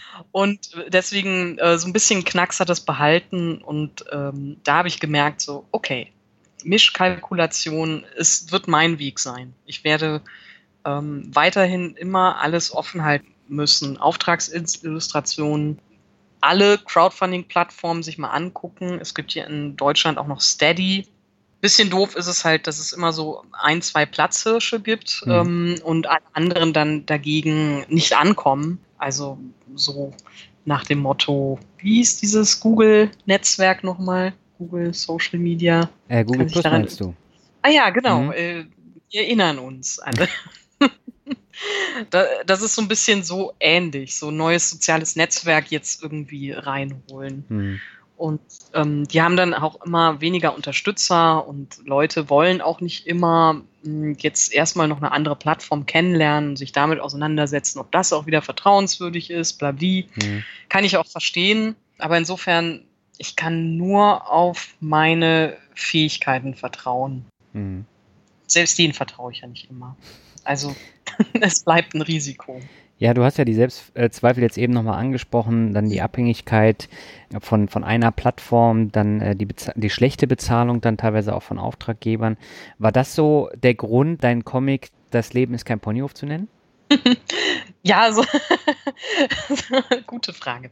Ähm, das spielt da tatsächlich mit rein. Also so, ähm, äh, ich, ich bin halt ein bisschen Verfechter des selbst herabwürdigenden Humors. Hm. Das heißt, ja, dass man selber, also herabwürdigen ist ein bisschen hart. Das will ich nicht verteidigen, das ist nicht gut.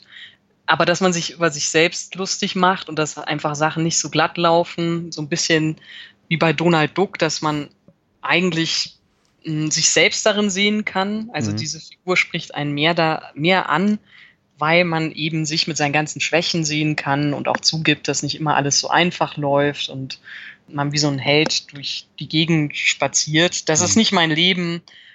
Das ist ähm, vielleicht irgendjemandes Leben. Und das kann sich auch auf diesen äh, künstlerisch-kreativen Bereich beziehen. Weil du ja da tatsächlich auch die Hauptrolle spielst, sowohl bei Das Leben ist kein Ponyhof als auch bei Nerdgirl, oder? genau, irgendwie mhm. habe ich mir das eingebrockt. ja, ich hatte da vor kurzem äh, nochmal auch die Frage von jemand anderen, ähm, inwiefern ich das denn alles immer bin. Mhm. Also natürlich bin ich, äh, ich kann Leute in Köln beruhigen. Ich, ich stehe nicht auf ihren Hausdächern in einem gelben, äh, unpassenden Latexanzug und versuche da irgendwelche harmlosen Bürger zu belästigen.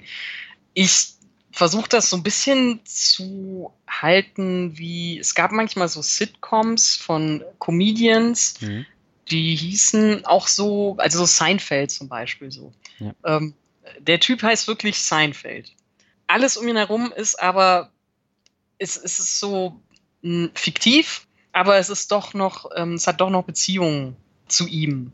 Und ähm, das ist mein ständiger Kampf, irgendwie so herauszufinden, wie mache ich das denn richtig, wie stelle ich das richtig an, dass ähm, man nicht zu sehr denkt, das sind Sachen, die mir wirklich passieren, beziehungsweise dass man irgendwann denkt, äh, man würde mich genau kennen oder so. Mhm.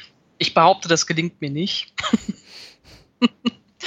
ähm, es gibt ein paar Leute, die halt durchaus sehen können, dass ich da übertreibe. Ja. Manchmal gibt es aber auch so Anhaltspunkte. Also früher habe ich halt irgendwie auch so, ich habe mal einen Comic gemacht, das ist bestimmt schon acht Jahre her.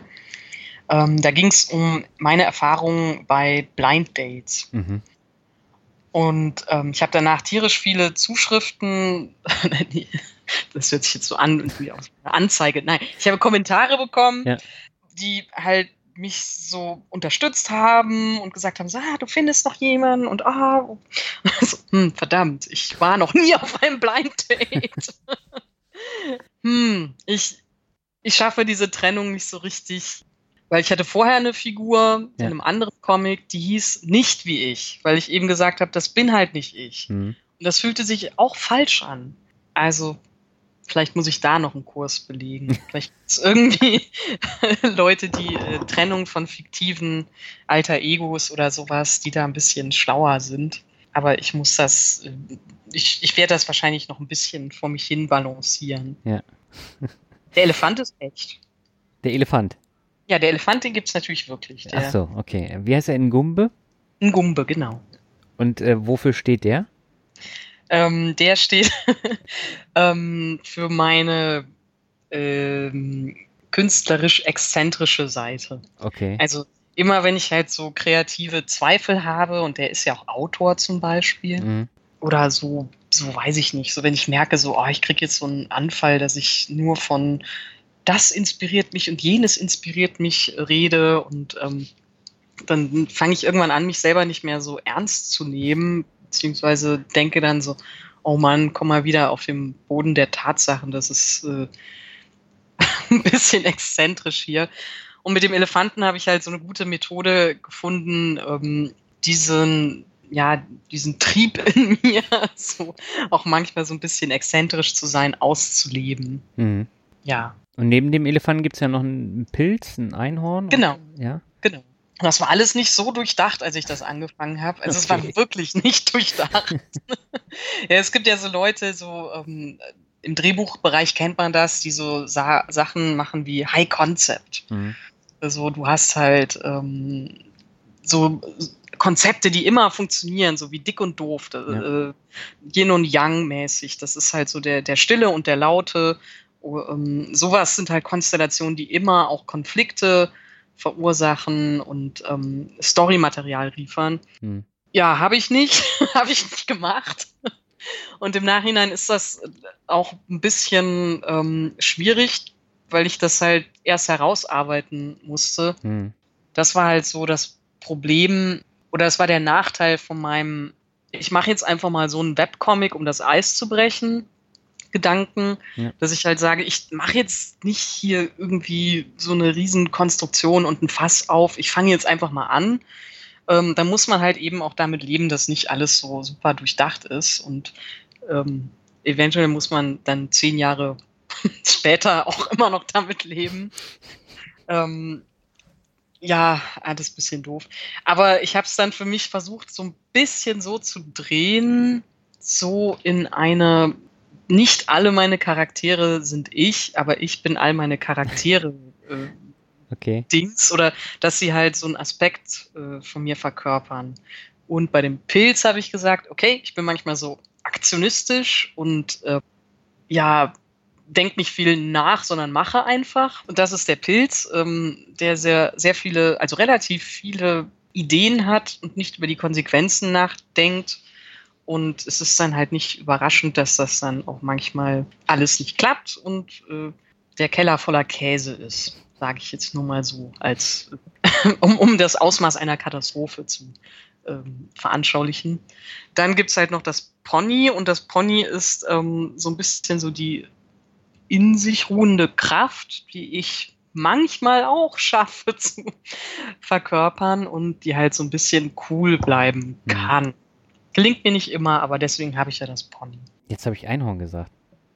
Ach so, ein, das ist gar nicht schlimm, weil ähm, er ist ja auch manchmal, er hat ja auch Verwandte in der äh, Richtung. Ach so.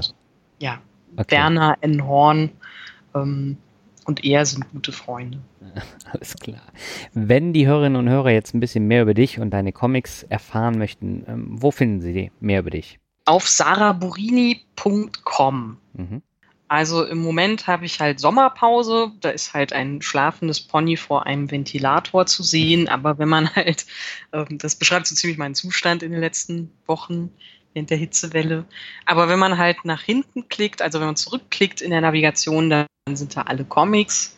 Und unter dem Reiter Archiv findet man auch Einblick in zehn Jahre. Man kann mir auch unter Laborini auf Twitter folgen. Da werde ich auch nie müde zu erwähnen, was ich alles so mache. Sehr gut. Dann würde ich sagen, lass uns zum Abschluss zum Word Shuffle kommen. Mhm. Das heißt, ich nenne dir ein paar Begriffe und du sagst einfach, äh, was dir dazu einfällt. Und beginnen möchte ich mit Italien. Pasta. Ich muss jetzt wirklich lachen, weil Du hättest gedacht, ich sag Familie, ne? ja oder noch ganz viele andere Sachen, aber jetzt komme ich mal gleich zum zweiten Begriff. Äh, Nudeln mit Ketchup. Sakrileg. Ach so. Okay. Ja, da musste Well ich nämlich an, an Pasta denken und äh, da hattest du in einem Video nämlich auch gesagt, das ist das Schlimmste, was man machen kann, äh, Nudeln mit Ketchup versauen. Ich bin etwas milder geworden in den Jahren und würde sagen, so, wenn es jemandem schmeckt Mhm. und absolut Freude bereitet, und es gibt ja auch Leute, die sagen, das erinnert mich an meine Kindheit, Mhm. mach das. Ich werde nicht ich werde nicht tadelnd über euch stehen. Ich werde es tolerieren, aber ich möchte es nicht gerne selber essen. Okay. Trotzdem Sakrileg. Kommen wir zum äh, nächsten. Das ist Comics in Deutschland. Tragikomödie. Ist das so schlimm? Ja. Das, das Schlimme ist halt wirklich, wenn du Zeichnern in Deutschland dieses Stichwort gibst, hm. dann wird das Drama voll entfaltet. Und es gibt auch schon so ein paar Momente, wo ich dachte so, oh je, jetzt wünscht derjenige sich bestimmt seit zwei Stunden schon, ähm, dass er das niemals erwähnt hätte, weil mhm. ähm, die heulenden Comiczeichner um ihn herum nicht mehr aufhören zu heulen. Ja. ja, es ist schon doof. Also es ist leider nicht so wie in dem Nachbarland Frankreich, aber äh, es ist trotzdem ja kein Grund, es nicht zu machen. Mhm. Ja, Frankreich und Belgien sind da ja ziemlich weit mit dabei vorne, ne? Genau, das ist halt so das, das Blöde, weil man denkt so, hm, ich gehe ein, also ich springe über die Grenze und du hast da eine unglaubliche, ja, unglaubliche Läden, also Geschäfte, die halt eben aussehen und geführt werden wie Buchhandlungen. Ähm, die haben auch Besucher. Es gibt halt Comics für jeden Geschmack. Du musst nicht andauernd rechtfertigen, dass es irgendwie Comics sind Kunst und so weiter. Da ist man viel weniger in der Defensive als hier, wo mhm. wirklich fast jeder Artikel, ähm, der so in Mainstream-Medien kommt, also sagen wir mal in Nicht-Fachmagazinen, ähm, das ist bei uns so ein Running Gag, startet mit Krach, Bum, Bang, Comics sind nicht mehr nur für Kinder. Und das geht so, seitdem ich seit 15 Jahren, seitdem ich Comics mache und Leute, die länger dabei sind, sagen mir, das geht schon so, seitdem sie Comics machen, seit 30 Jahren. Ja. Das wird, glaube ich, nichts mehr hier. Und das ist auch, das ist auch gar nicht schlimm, weil Zeichner finden einen Weg und Verlage finden auch immer irgendwie einen Weg, wie man noch mal was anderes so kurz, wie man Comics wiederbeleben kann, wie zum Beispiel durch so einen Marketingbegriff wie Graphic Novels. Mhm oder jetzt sind Comics übrigens äh, doch wieder für Kinder, weil Kindercomics auch wieder gut im Rennen sind. Und es, es geht irgendwie immer weiter und es gibt halt auch Zeichner, die dann im Ausland ein bisschen Erfolg haben oder, oder sogar mehr. Oder äh, Webcomics sind ja auch dann so eine Art ja, Oase. Kann man, kann, funktioniert auch nicht für jeden. Auch das ist dann im, in anderen Ländern deutlich besser. Da sind zum, das ist zum Beispiel Korea ganz weit vorne. Mhm.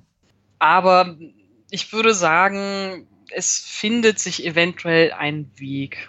Also mhm. ich will da auch nicht anderen Comiczeichnern, ähm, so Newcomern oder sowas, die Hoffnung nehmen. Weil so fing das nämlich an, als ich in die Szene kam, dass dann Leute irgendwie sehr, sehr viel gelacht haben, mir direkt ins Gesicht gelacht haben und gesagt haben, so die hält eh nicht lange durch, weil du halt ähm, hier weder finanziell entlohnt wirst, dafür aber auch im Gegenzug nicht viel Anerkennung bekommst ähm, und es viel zu viel Arbeit ist. Mhm. Also das ist jetzt alles total überspitzt. Ich sehe das, äh, ich sehe das ein bisschen mäßiger, aber es gibt schon auch verdammt viele, ja, altersbittere Comiczeichner, mhm. wo man sagen möchte, oh nein, ich muss irgendwas machen, um nicht so zu werden.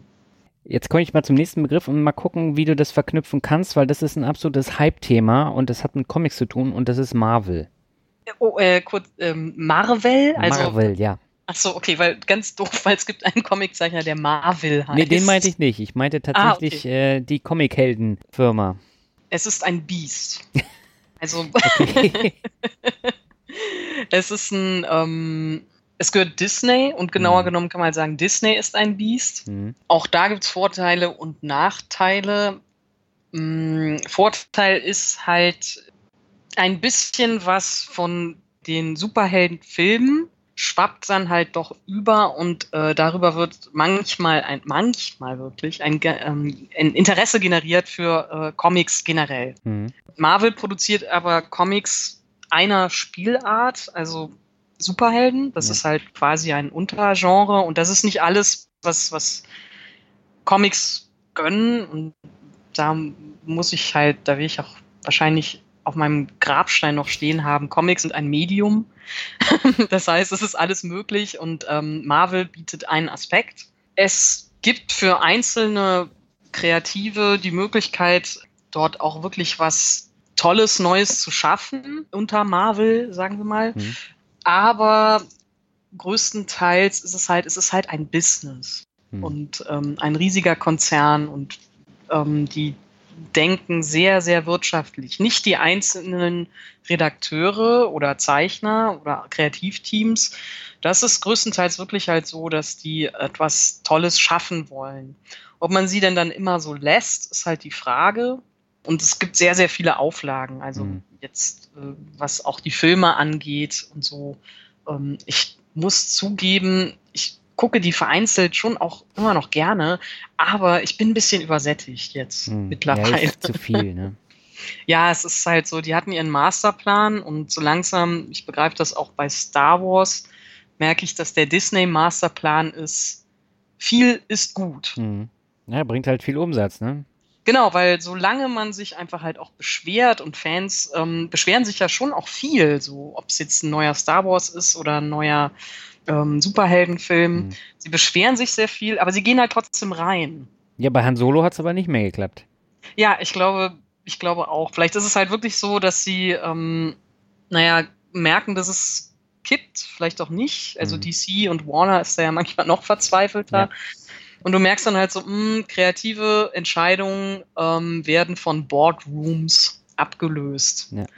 Das heißt, da wird halt dann so überlegt, was ist wirtschaftlich und ähm, ich weiß auch nicht, wie viel Freiheiten man da zum Beispiel als Regisseur hat. Überhaupt, also die engagieren halt gerne ähm, hippe Regisseure, ob die dann aber wirklich dazu kommen, ihren eigenen Stil da durchzusetzen, das weiß ich nicht. Und das ist im Kreativen auch ein bisschen ähnlich. Natürlich nicht, ähm, also in, in kreativen Filme sind ja auch kreativ. Im mhm. Comic-Bereich ähnlich, aber ähm, es ist halt alles so jetzt noch komplizierter, weil halt dann diese Comic-Charaktere auch ins Filmuniversum passen müssen. Und ähm, du hast inzwischen ein, ein so großes Gewusel an Figuren mit ihrer Kontinuität und verschiedene Paralleluniversen. Und ähm, das ist ja auch das, was die Leute im Heftchenmarkt in den 90ern schon ähm, genervt hat, hm. dass du einfach keine Konsistenz auch in ähm, den Geschichten hast, weil du natürlich 80 Jahre alte Figuren hast und dann hast du Geschichten mit Paralleldimensionen, wo die Figur dann nicht grün, sondern blau ist mhm. und in dem einen Universum ist sie gestorben, in dem anderen lebt sie noch, und im anderen ist sie irgendwie ähm, eine Ente und du musst halt tausend Hefte kaufen, um überhaupt noch durchzublicken, was sich worauf bezieht in der Geschichte. Also es ist sehr, sehr gimmicky. Mhm was auch in manchen Fällen total gut funktioniert, aber in anderen eben nicht. Und genau dieses Prinzip klappen sie jetzt um auf die Filmwelt oder haben sie schon vor einiger Zeit gemacht, wo ich dann auch denke, so ja, aber habt ihr denn nicht gelernt, dass das irgendwann einfach auch nichts mehr Besonderes wird? Mhm. So, aber vielleicht machen sie alle einfach noch genug Kohle und ähm, das ist einfach, das wird einfach sehr lange noch so weitergehen. Nee, das glaube ich nicht, weil Disney hat ja jetzt bei Star Wars den Stecker gezogen ah. und hat gesagt, diese parallelen Stories mit äh, Solo und Kenobi und so, das äh, machen sie jetzt erstmal nicht mehr, sondern konzentrieren sich dann auf den neunten richtigen Star Wars-Film. Ah, okay, also doch nicht mehr so, so, so sagen, okay, wir melken das, äh, bis es genau. keiner mehr sehen kann. Wobei das ja echt auch schwer ist bei Star Wars, weil ja. das, das, das ist mir halt auch zu viel geworden. Wenn ich jetzt schon bei Filmen auch diesen selben Eindruck wieder bekomme wie bei ähm, manchen Superheldenheften, wo ich dann denke, so, ich weiß nicht mehr, wo ich einsteigen soll. Ja. Ich weiß nicht mehr, welcher Avengers-Film welcher Avengers-Film ist und ich verstehe die Handlung auch nicht mehr. Ja. Also ich habe, also es ist halt so Dialogue Delivery Device. Äh, ich, ich weiß nicht mehr, was passiert. Und ähm, Popcorn ist gut, Popcorn ist super und Popcorn hat seine Berechtigung als Unterhaltung. Hm. Aber ich finde es auch nicht schlecht, äh, wenn man da eine Balance hat ähm, zu, ja, vielleicht etwas Film oder ein Heft, was, was bedeutet. also so ein bisschen Substanz. Ja, das stimmt. Sag ich. Äh, und gibt es ja auch. Also es ist nicht, äh, ist jetzt nicht so verallgemeinernd gemeint, sondern so ein paar stechen da schon noch raus. Ja. Dann kommen wir zum nächsten Begriff. Drei habe ich noch für dich. Der nächste ist Köln. Mhm. Äh, ja, Hometown, Homebase. Äh, ich, es ist immer so eine Hassliebe. Ich glaube, das ist, glaube ich, normal für die äh, Stadt, in der man groß, groß geworden ist. Mhm. Es, man hat hier alles. Es gibt nicht viele Gründe wegzuziehen.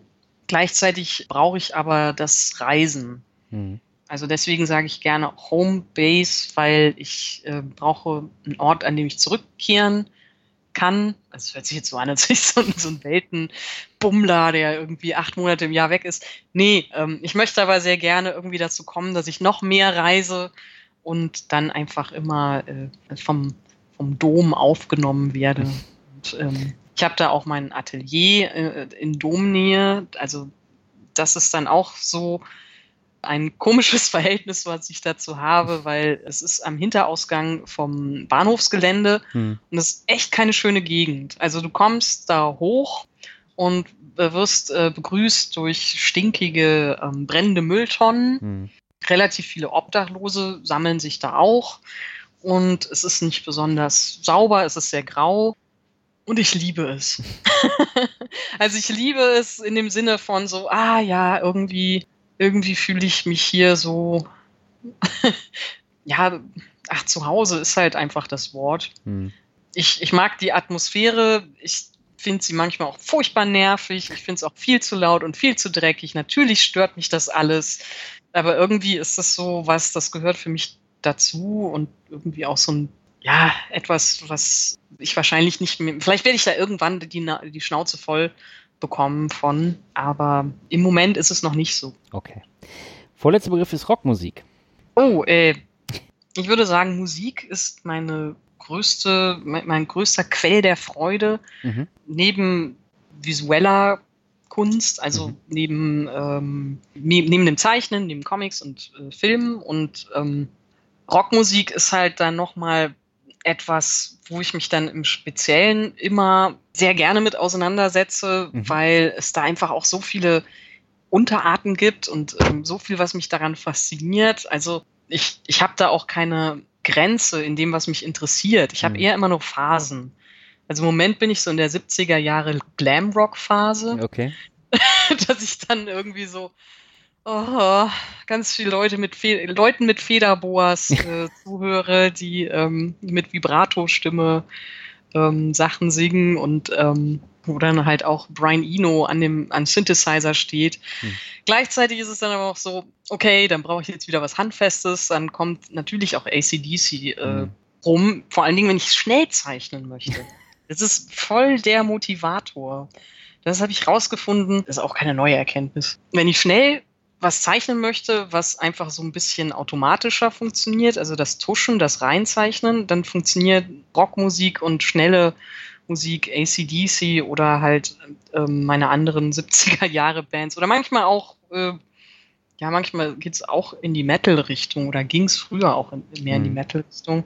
Dann brauche ich das. Und ähm, abends dann äh, wird es so ein bisschen ruhiger und schwerfälliger. Und wenn ich halt so nachdenken muss und so in diese Ideenzone komme, dann brauche ich was ruhigeres und das, also ich, ich brauche das. Ich, ich glaube, ohne Musik wären viele Comics wahrscheinlich nicht so, wie sie sind. Also nicht nur von mir. Sehr schönes Zitat. und jetzt komme ich zum letzten Begriff. Da haben wir heute noch gar nicht drüber gesprochen, nämlich über mein Maskottchen Manny. Yay! yeah, Manny. War ein großer Spaß und ich ich fand das einfach unter vielen Aspekten ein Traumauftrag, weil was du nicht weißt, ich weiß nicht, ob ich dir das gegenüber schon erwähnt habe. Wahrscheinlich nicht. ja, wahrscheinlich war ich so professionell, um das wegzulassen. Aber ich hatte zu demselben Zeitpunkt einen anderen Maskottchenauftrag mhm. noch am Laufen und ich bin da genauso rangegangen wie an deinen Auftrag mhm. und alles lief schief. Echt? Alles war, ja, es war überhaupt, es war ein Albtraum. Es war wirklich fast einer meiner schlimmsten Aufträge.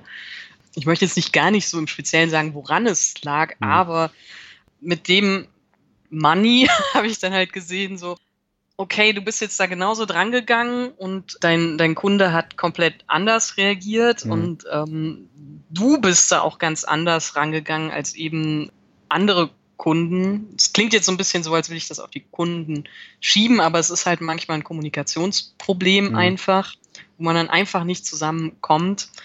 Und äh, du hast da halt mir die richtigen Freiheiten gegeben, aber auch die richtigen Einschränkungen und mhm. auch die Korrekturen, die du da hattest, die waren so klein und absolut nachvollziehbar und richtig, dass da überhaupt keine, kein, keine Minderung des Spaßes aufkam. Mhm. Und ich habe mich da einfach super gefreut, eben auch wieder so ein bisschen in Rockmusik zu recherchieren. Dann kommt man manchmal in so diese Recherchefalle rein, wo man sagt so, warum war ich jetzt eigentlich fünf Stunden lang auf diesem Blog über Slayer oder so und kenne jetzt die besten Rockmusik-Gitarristen-Porträts oder sowas. Egal. Ich finde das total schön oder fand das einen schönen Anlass, da auch ein bisschen rumzuspielen mit dem Stil und halt eben ähm, so einer neuen Figur äh, ein bisschen Leben einzuhauchen. Und du hast da einfach auch so die richtigen Impulse gegeben und wusstest, und das ist wahrscheinlich schon so der Unterschied zu einem anderen Auftraggeber, du wusstest, was du wolltest. Mhm. Ähm, du hast halt dir so ein bisschen ähm, Spielraum gegeben, wie das jetzt aussehen würde oder könnte, was du da hast. Also du hast dich nicht so andere Sachen verschlossen, aber du wusstest halt so schon die Richtung und das hat mir absolut Spaß gemacht. Also solche Aufträge immer gerne wieder. ja, das freut mich zu hören und vor allen Dingen an alle Hörerinnen und Hörer. Manny ist ja auch auf dem Podcast-Cover zu sehen und deswegen ist Sarah auch eng mit dem Finanzrocker-Podcast verbunden. Juhu! ja, das ist lustig, weil ich so gerne Podcasts höre und jetzt habe ich halt schon so ein paar, wo ich dann so so das Logo gemacht habe oder hm. wo ich dann halt so manchmal so Artwork beigesteuert habe und dann so, oh, hm, komisch, ah, hm, ah, ah egal. Und, aber ich finde es irgendwie auch cool, weil dann so eben verschiedene Sachen zusammenkommen und ja. wie du schon am Anfang gesagt hast, man lernt halt auch verschiedene Leute kennen und damit halt eben auch verschiedene Lebensentwürfe. Hm. Das finde ich nie so verkehrt. Hm. Das Lustige ist ja, du kennst ja meinen Podcast gar nicht. Du hast ja da gar nicht reingehört. Das war jetzt. Noch die, nicht, nein. Das war I'm die Premiere so. und du wusstest ja auch gar nicht so ganz, wie ich da äh, reagiere. Wir haben ja auch noch nie vorher miteinander gesprochen. Das stimmt. Also hm. Stimme noch nie. Das ja. stimmt. In ja, einen reinen per E-Mail. E genau. Ja, und wir haben jetzt deutlich über anderthalb Stunden verquatscht und äh, du sagst wir, weil du so nett bist, wirklich.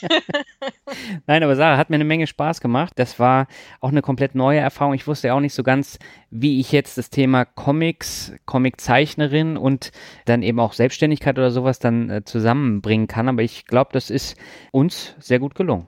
Ja, also ich danke dir. Du hast absolut berechtigte, gute Fragen gestellt. Ich fand, das hast du super gehandelt. Ja, ich bin gespannt, wie es ankommt und das Feedback kommt dann wahrscheinlich unter dem ähm, Blogbeitrag dann und ich hoffe, dass viele Leute dann bei dir auch auf die Seite schauen und dich vielleicht dann auch über Patreon unterstützen. Dankeschön. Also wenn das passiert, freue ich mich, aber ähm, ich lasse mich einfach mal überraschen. Genau. In diesem Sinne, vielen Dank für das Interview. Danke dir. Ja, soweit das Interview mit Sarah Borini. Ist auch ein bisschen länger geworden, aber irgendwie kamen da noch ganz interessante Aspekte und deswegen haben wir an der 90 Minuten Marke wieder gekratzt. Aber ich bin der Meinung, ein gutes Interview braucht so lange, wie es braucht und in dem Fall tatsächlich auch wieder 90 Minuten. Und ich kann jetzt schon mal versprechen, die nächsten beiden Folgen gehen schon wieder 90 Minuten. Und auch hier waren äh, sehr, sehr vielfältige Interviewpartner am Mikro. Bevor wir jetzt zum Ende kommen, habe ich nochmal zwei Bewertungen für dich. Die erste stammt von Hans HK. Er schreibt, prima Podcast, wirklich guter Podcast mit interessanten Gesprächspartnern. Hans, ich danke dir für die Bewertung. Und die zweite stammt von Uzi 2000. Und er schreibt, die Länge zählt. Hi Daniel, ich schließe mich meinen vielen Vorrednern an. Dein Podcast ist einfach klasse und hat mich schon sehr viel weitergebracht. Auch wenn ich nicht in jedem Punkt deiner Meinung bzw. Weltanschauung bin.